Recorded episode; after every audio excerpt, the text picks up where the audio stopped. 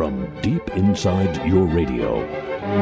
Oh, I can tell I'm back in New Orleans for two reasons. A, unlike London, I can turn the headphones here as loud as I want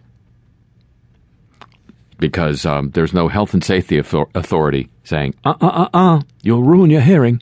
Turn those down. As a matter of fact, they don't say that. They just pro- prohibit you. You can't turn them. Look, look how high. Look, see how high I've got them. That's why I want to hear it. And secondly, of course, I can tell I'm back in New Orleans because I walked out the front door yesterday afternoon and smelled the oil. Mm-hmm. Just the uh, just the vol- volatile compounds, not the actual goop. The volatile compounds that kind of evaporate up and over. Thank you. Thank you very much.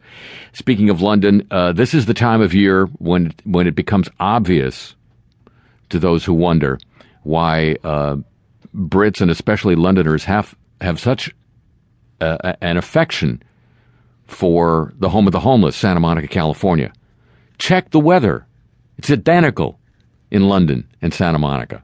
It's stunning. It's same same temperature night and night and day, as Cole Porter put it. So uh, they they know it, it's familiar.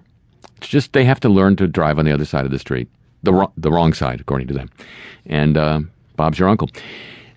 Uh, just back from London, I am, as you may gather, may have gathered, thanks to the fine people at Festival Hall and uh, at the Meltdown Festival for being uh, so splendid to me in the uh, two performances I took part in last week. And uh, I, I, I, therefore, being in London, had the opportunity to get the full flavor of the British media response to the American response to BP.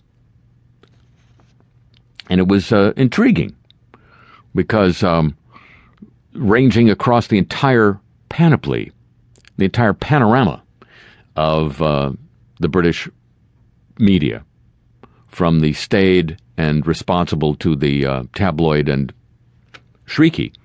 It was it was pretty much the same. Uh, the BBC expressed mild disdain at the uh, continued reference to BP as British Petroleum in this country. The Times of London, owned by Rupert Murdoch, last I heard, uh, referred to the $20 billion escrow fund set up by BP after their uh, visit to the woodshed of the White House as um,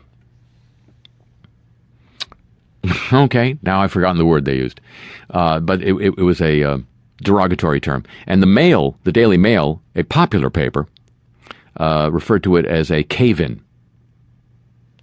by BP. And uh, that that seemed to be universally the the approach of the uh, London media, which just gave rise to the question why are they so avid in defending BP if it's not a British company? Hello, welcome to the show.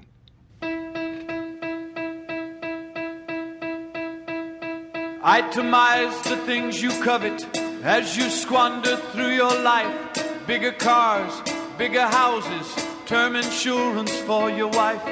Tuesday evenings with your harlot, and on Wednesdays it's your charlatan analyst. He's high up on your list. You've got air conditioned sinuses and dark, disturbing doubt about religion.